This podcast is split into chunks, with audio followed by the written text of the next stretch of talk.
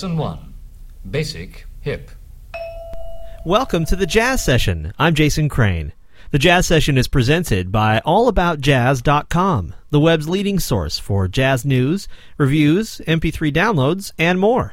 The Jazz Session is also available for free at thejazzsession.com and in iTunes. Today's guest is saxophonist, flutist, composer, bandleader Sam Rivers. From his album with the Rivbea Orchestra, Aurora, this is Sam's tune, Arcs.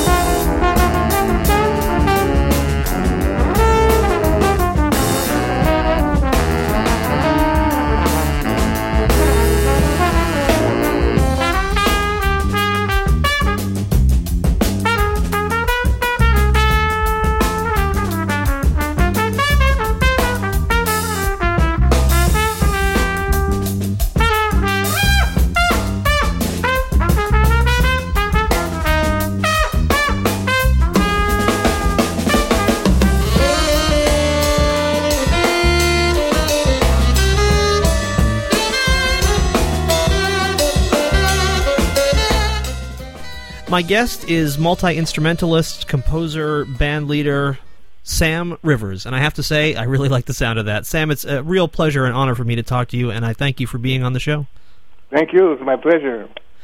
In recent years, you've uh, focused on the Rivbea Orchestra and your trio, but certainly the Rivbea Orchestra has been one of your, your primary musical vehicles. Can you talk a little bit about what appeals to you about writing for large ensembles?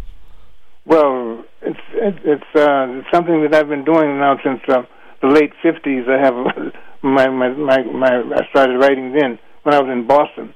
I was living in Boston, and I had um, had a good job there, um, just uh, transcribing. Uh, you know, it's uh, kind of a job that um, uh, I was working for this uh, this uh, music um, firm that you know it says send us your send us your lyrics, and we will put music to it so I was doing that for, for it was quite comfortable living there. I was writing the music for these different uh, lyrics that came in, and I was very adept at that. You know, sometimes I mean some of the. Uh, you know, some of the music was a little too too advanced for the uh, for the people to send in, so I had to rewrite a lot, a lot of uh, sometimes.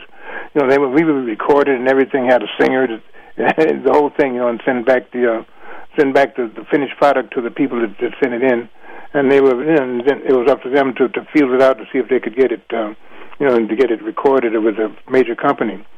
So then I was writing, I was doing all this, and then so I'm, then I was I started writing for um, for a lot for for orchestras, for for jazz orchestras, jazz bands and orchestras, and um, so I was writing, and I, I, I had, had uh, written about uh, maybe thirty or forty compositions, and so I had a problem, you know, getting getting musicians together because all the good musicians in in Boston they were all busy all the time. So I mean, so I um, fortunately I I was I had uh, taken a, I was working here eh, working there also in in in in a club called Louis Lounge, and that's where a lot of musicians, a lot of uh, rock and roll and uh, rhythm and blues, not not rock and roll, blues and and rhythm and blues singers came in and and try you know I backed them up there and like uh, people like uh, Maxine Brown and uh, Wilson Pickett and and, uh, and and quite a few other people and and and um, also um, T-Bone Walker. So I mean, I went. I, so T-Bone Walker, he he he wanted me to go out on the road with him. So I went out on the road with him for for a while out in uh, from they they were stationed with Bragg's group out in Saginaw, Michigan. So we traveled around like that. This was in 1964. And so while I was out on, on, on well, I, I also been working in, in, in Boston too. Very, very complicated. I was working, you know, one, two nights here and two nights there. So I was working in, in Boston with my, with, uh, with my group. Was a young drummer named Tony Williams was in the group. We were working in, in, in a place near, near Harvard, uh, Harvard Square. He's, uh, Jackie McLean came in town and he heard Tony playing. And so I, he, Tony sat in with him, of course. And so, so and, and so and so Jackie McLean hired him and so uh, he he left uh, he left Boston with with Jackie McLean, and he was uh, playing in, in in New York, and Miles Davis came out to hear him with uh, Philly Joe Jones, and so he called me up and said, you know, Miles came in to hear me last night. Man, I, it's the worst I ever sounded. I sounded terrible. Philly Joe Jones was out there, and so and so right after that, you know, Miles called me and said, "Yeah, I want you to join the band." so that was it, like that. So we had done some things together. We'd done some some some some tapes and stuff. Tony was always telling Miles, why don't you? Why don't I want you to hear this? Miles, okay, later, later, later, later, later. So finally, I mean, Miles just got tired of pushing. I want you to hear this tape. So finally, he did. Miles heard it and said, "Wow, yeah, where is he? Call him, tell him to come right over." and so I have the telegram still here. I was out on the road with T-Bone Walker, and my, uh, Tony sent me the telegram saying, "Miles wants you to join the band. Come, come to New York right away." So I left uh, T-Bone Walker and went to join Miles Davis in New York like that, and, and that's what happened. But um, I, I had just gone. I really hadn't uh, I hadn't gone there to uh, to to stay, you know. But then after it was such a kind of hard hard situation getting musicians together in Boston, so I, I decided to uh, go to go to New York because there were quite a few musicians there that weren't working, and and so that's what I did. And we, I, I toured with Miles for for a short time, about six months or so, uh, Japan and, and a lot of other places like that. When I got back, I moved to New York with my family and. Um, and so I, I, I moved up in, in Harlem for a while there on 24th Street. It was very nice at that time. 1964. Right away, I went immediately getting getting a group together, and and and, and, and formed a formed a, a group, you know, like uh, for, for musicians. I mean, a jazz group, and uh, didn't have any place to rehearse, so we rehearsed at a at a, at a high school. Uh, uh, the name of it was McLeod Bethune, someone 137th Street, somewhere like that. And so, I mean, they let us play from we rehearsed there from from from like uh, from from like from from five to seven or something like that. And uh, all we had to do, I mean, was to play play a free concert for the school, you know, every now and then. So that was a good thing there. But uh, we we stayed there for about uh, maybe three or four, five, six months. But then that was um that was a problem because you know the guys couldn't couldn't really relax. You couldn't smoke in there, and you couldn't bring a beer or anything in school, you know. So I and and then they had to quit early. So I decided to look for a place, and the place I found was downtown um, on on on Lower East Side at uh, on, on East East uh, East uh, East Second Street. It was um, Bond Street, and so I, I was talking there, and it's a, and so I, I I got I got it, it was um it was um, an actor's mother. I, I, I forget it. I forget it. You know. It's, uh, it was Robert De Niro's mom, right? Robert De Niro's mother, right? Yeah, you got thanks for things running over. So yeah, and so I, I I got in there, and that's and then so and then then I started uh, started doing concerts for my music. And as a matter of fact, it was a good time for me to go to New York because at that time a lot of other musicians were coming to New York from St. Louis and from from California and from um, Chicago, and all these musicians were coming at the same time. So it was easy to get uh, you know get get a, a really good good band at that time. Anthony Braxton, George Lewis, and um, all the people out of out of out of, out of, out of Hammock Blewett out of out of Chicago, uh, and some musicians out of St. Louis. Yeah, I was going to ask you about that. It seems like the the the loft, uh, you know, scene, which really sprang out of what you were doing, and the whole kind of Rivbea Studios thing. It seems like that was almost like a perfect storm. It was just everybody in the right place at the right time, and somebody, in this case you, had the idea, you know, to put these loft concerts together. It's almost like all the exact the exact pieces that you needed were all there at one time.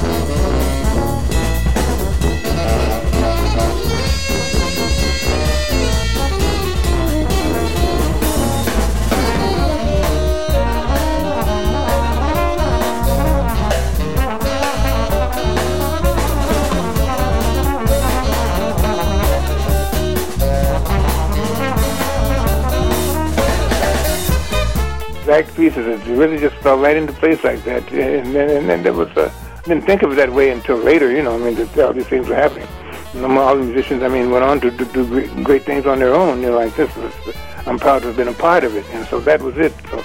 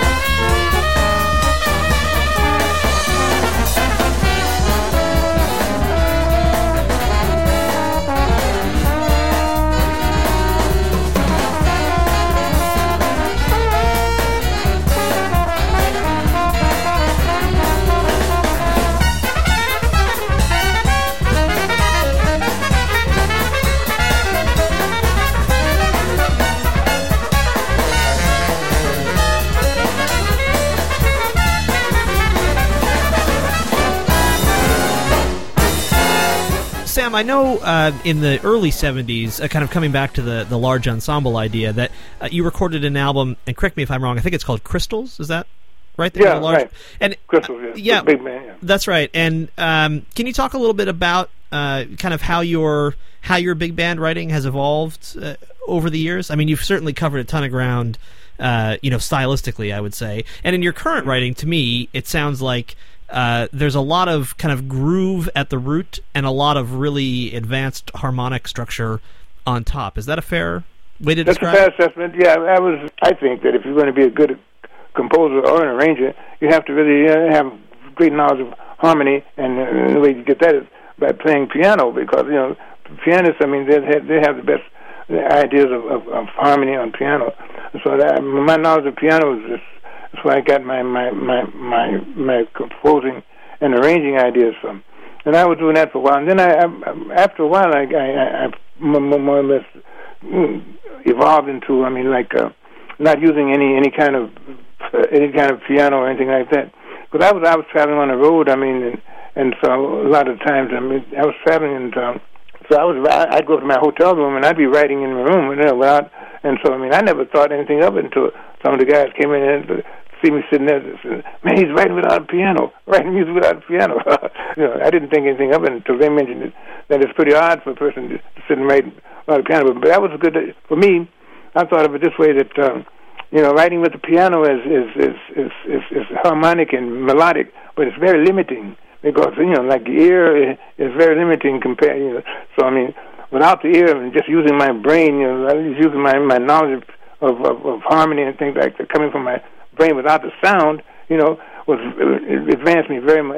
That was very advanced because.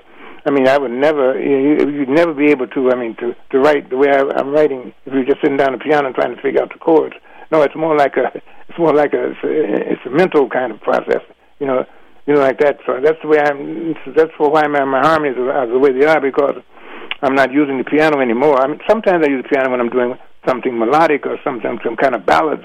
But when I'm doing my my regular regular harmonies, I mean it's um, it's more like uh, just uh, you know from, from a mental process that I that I that I, that I write that way. And so that's that's where I, that's why I'm, I'm still doing it now. I have. Um, about uh, 300 compositions that are ready, and I have about uh, uh, the same amount, 300 uh, themes, uh, thematic material enough for another maybe 300 compositions. So I probably won't finish before in, in my lifetime anyway. So I mean, I'm very fortunate to have this talent. You know, I, I really I want people to understand that uh, the the volume of music that you've written, and I think you know, correct me if you think this is unfair, but it seems to me like in some ways you've kind of been pigeonholed into the this free label, and um, I think maybe that makes people overlook to some degree the composer that you are. I mean, there's and it, which is also not to say that the music you play in the more freestyle also does not have compositional elements in it. But I mean, you've you've written so much music that it's it's it would be a shame to characterize you as just a free blower because that's really that's just a small part of who Sam Rivers is, as far as I'm concerned. Well, yeah, well, I, I, uh, in Boston, I came up. I mean, Jaki Byard and people like that. We were in the same band together. And I came up traditional. I didn't, uh, you know, and I went with Miles, I was with Miles Davis, you know, and and then playing blues with uh, T-Bone Walker. I mean, that thing like that. And so, I mean, it's um, it's you know, so I, I, and then I went to the thing what what what made, gave me that reputation of being free was when I I joined Cecil Taylor. I was with Cecil Taylor about four or five years, you know. And then after that, I mean, uh, then then after that, I joined uh, Dizzy Gillespie later on. And when I joined Dizzy Gillespie, people that didn't know, I mean, they would say, Sam Rivers was Dizzy Gillespie. He's not going to last that long coming with that free stuff. well, you know, they didn't, you know, so, and so, I mean, Hal Galper was telling me how, how the guys are laughing about, I'm, I'm not going to last a week with Dizzy Gillespie. But that's where I came from. Those, that, that's why I like throwing, throwing the rabbit back in the briar patch, you know, that's rabbit, but that's what I, I'm from the blues. I came up in the blues. I mean, my mother and father were also spiritual. I mean, they were spiritual gospel singers, and so it's, it's, the blues is pretty much my main thing, mainstay. And so, like I said, I mean, it, uh, if I hadn't if I hadn't uh, devised a kind of a way of writing without the piano, I would never have. Uh, it's, it's impossible for the ear to hear things like the you know the mind is far more advanced than the ear. So, you know, I would never have been able to reach this kind of uh, uh, the kind of heights that I've, I've reached with if I had been trying to work these things out on the piano. It's just because you don't hear these kind of things on the piano. And so, I mean, I hear things sometimes now that I've written, and I have to go back and look at the score to see what I really did. you know, it's, it's, it's, just that interesting. You know? so, it's, I'm, I'm still doing those kind of things. Like that. I can. Um, I'm at a place now where I'm, I'm fearless. I mean, whatever I write is, I mean, it's, it's going to sound good. You know, and so it's like that. Plus, I mean, it's. Uh, I'm, I, I devise this kind of method of writing where it's the, the, the beat, the rhythm, you know, the, the rhythm with it. So you pretty much can whatever you play. I mean, as long as the rhythm is there, you know. I mean, you could pretty much do anything over over it, you know, like that, you know. And so that that's that's pretty much who I am. I can do all kind of crazy things on, I mean, free and things like that. But as long as it's over the rhythm like that, and then it's um, it's it's it's it's it's, it's a difference between um between uh, you know like classical music, which is I mean like uh, European concert music as opposed to American concert music. European concert music is uh, is one like a, a symphony is like a is, is like a, a, a one story, you know.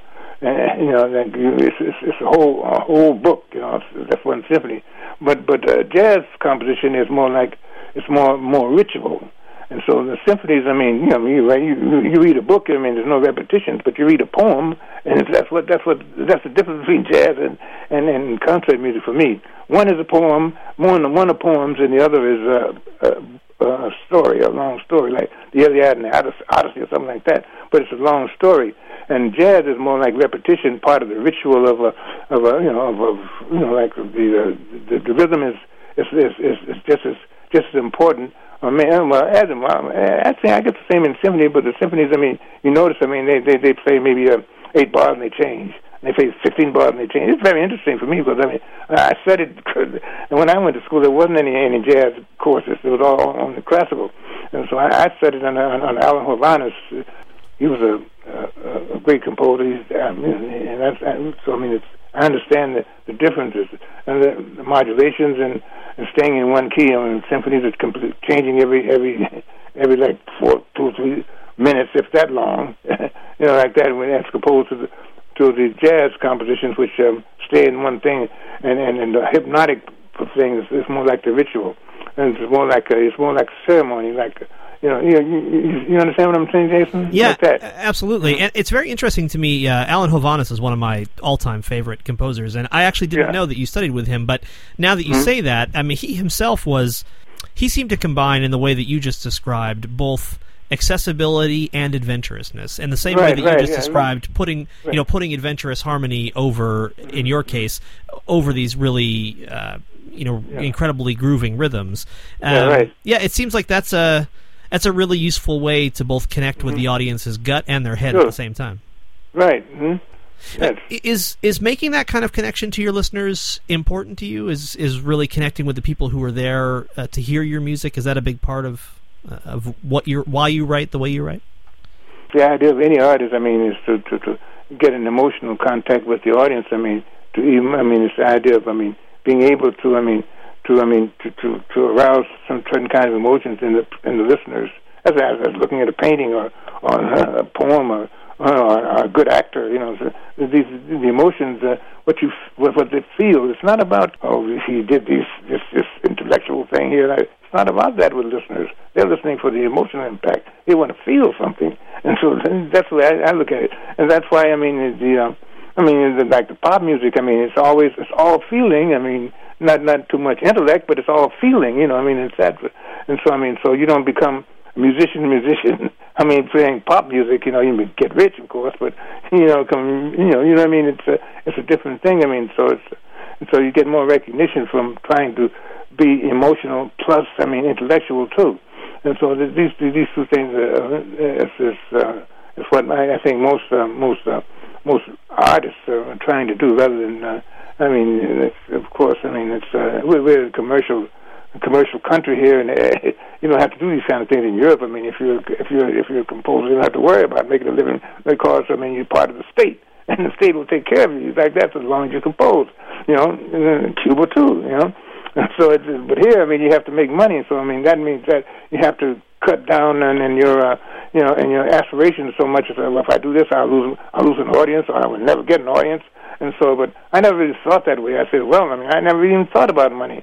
I mean, if you think about money, I mean, it, it, it's, it's it's a little, it's hard to, to explain this. I mean, if you think about money, I mean, it's, uh, you have a you have a different kind of a censorship in your in your writing. Well, I can't do this because it may not sell, and you know, blah blah blah. You understand? And so it's a very different way of looking at it. I never, I I, was lucky that, that that I did make, you know, manage to make a living I mean, uh, you know, partially, but I mean, it wasn't because I mean, I, I, I, I didn't, I, I never stooped to conquer in a sense because I was, I was always doing my best. Mm, besides that, I played with. I, I am the only musician in history that has performed with all the leading uh, major con- contributors to jazz, blues, uh, rhythm and blues, avant-garde. You know, and there's no other musician that's done that.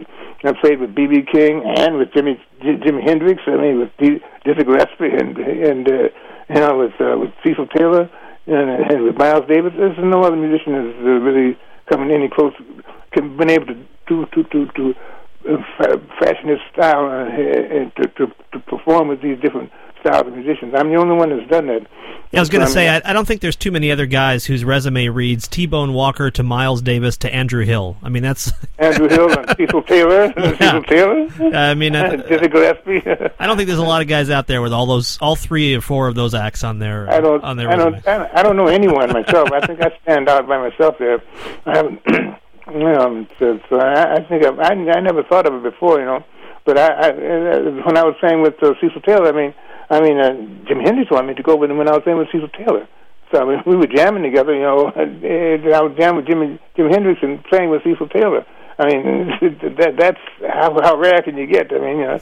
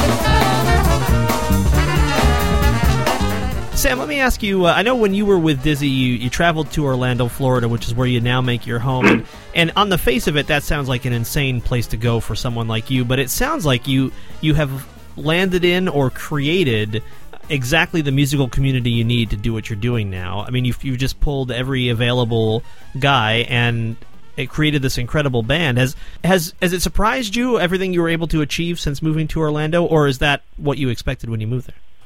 Well, I, I didn't really, I didn't know. I really, I really didn't know. But I mean, I knew that. Uh, well, the, the, the musicians came out to when I, when I came here with uh, with, with Dizzy, and, they, and they, we, we had dinner together, and they were saying, that, you know, that uh, I'm saying I, I'm I'm I'm tired of New York. It's too cold. I'm freezing and everything. He says, well, you know, we have a, quite a few musicians here, and if you come down here, there's a band waiting for you to play your music. And so I took them up on that, and a couple and a month or so later, I was I was here in uh, I was here in in, uh, in Orlando, and it's really worked out well because first rehearsal, I mean, the guys, I was, I was coming in, and everybody was there waiting, sitting, and ready to go. You know, I said, "Whoa, this is not like New York. New York, you have to sit around and wait, and the guy, well, New York is different. You know, they're all all stars up there. See, and these guys down here are all teachers. It's a different, different, uh, different mindset. You know, everybody in the group pretty much has a, a, a professor, you know, music music professors, and so. And this is this is for them. This is a when you're teaching. I mean, uh, teaching is a is, a, is, is is is a very very very very hard profession. Very very for me. I, I find it very very du- not dull. I find it very brutal. I mean, you know, teaching it's it's not it's not an easy easy occupation, and and I think people should understand it. I mean, you know, the teaching is uh, what when in other countries, I mean, they're most respected, especially in Japan, the most respected people in in, in society are the teachers, you know. But here, I mean, they just pretty much stepped on. And uh, for me, I mean, I, I taught in a lot of places, but I find it very difficult, and it's hard to to, to compose. I mean, and, and teach at the same time. And so, but uh, but uh, most of the guys they're managing to do it, but they don't have time to write. They don't have time to do you know do their own thing in a sense because they're teaching. I mean, the teaching does take a lot of time. Besides, not it's not only teaching. You also, I mean, psychological help for the students too. You know, a lot of students have have psychological problems, and so you got to help them too. So it's a it's not you got to be a father and a and a teacher, you know, a parent and a teacher to a lot of your students. So it's a very it's, it's not an it's not an easy occupation. I mean, uh, they should be getting more money. I, I think myself. So my, it sounds like you're probably playing your music as a real release for a lot of these guys, right? It is. It is. It, it, that's it. That's it. They come. I mean, it's not about the money at all. They come and we rehearse. You know, we, we play. We play a, con- a lot of concerts, but, but the rehearsing. I mean, they come. I mean, they're calling me up for the next rehearsal. You know, we heard we rehearse every. I've been I've been down here over ten years, and we rehearse every week. And then I'm in town. We rehearse. You know, every every every Wednesday. Tomorrow night, I mean, we rehearse. We play a lot too. I'm playing a concert. Uh, you can check my uh, my my site and my my it's the samrivers.com, and it gives me gives you all the, the information where where we where we're going to be. Speaking of places where you could be, when I uh, when I told folks that I was interviewing you, uh, one of the listeners uh, to my show uh, wrote in to say that uh, the city of Pittsburgh needs a, a, serious dose of Sam Rivers. So uh, I'm just I'm putting it out there to you that Pittsburgh is waiting with open arms for for a Sam Rivers show at some point. Well, I have a friend up there, a professor of music in, at, at the university, Professor Nathan Davis. You know, I played with him, and he's in Pittsburgh. So I mean, I think I'll give him a call then, because I mean, I, I, I have been through that. I'm trying to think who I went through that with. I'm not sure who it was. It might have been with Izzy's big band. I was going to say, knowing you, I'm sure you've been there with somebody yeah, yeah, at some time. I'm sure you've been I've everywhere. Been I've been there. Yeah, I've been there a few times. That's, that's Mellon country, isn't it? That's right. well, my guest is Sam Rivers, uh, just uh, one of the most uh, prolific and, and creative and diverse musicians uh, in any genre of music, uh, jazz or otherwise. And uh, Sam, it's been a real honor for me to spend some time with you here, and I thank you again for coming on the Jazz Session.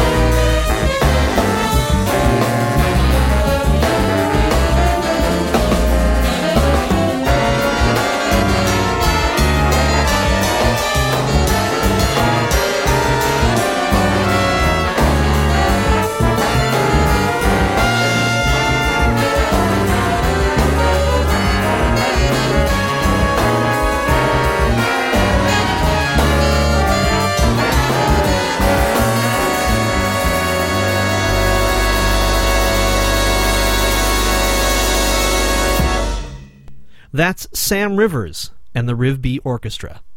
You've been listening to the Jazz Session. I'm Jason Crane. The Jazz Session is presented by AllAboutJazz.com, the web's leading source for jazz news, reviews, MP3 downloads, and more.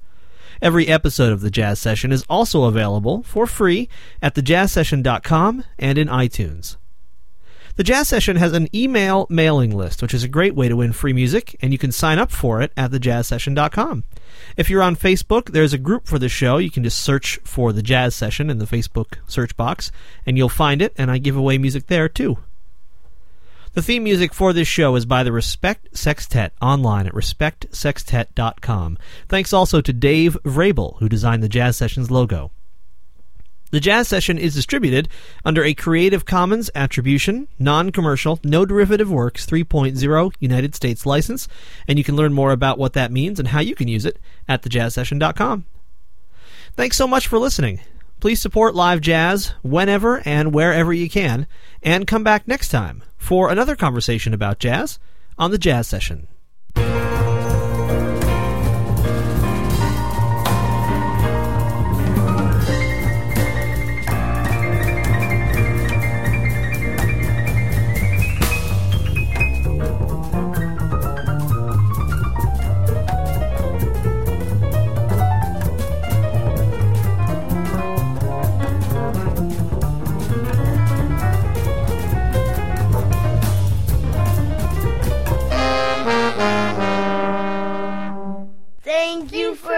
listening, everybody. Bye. Bye. Bye.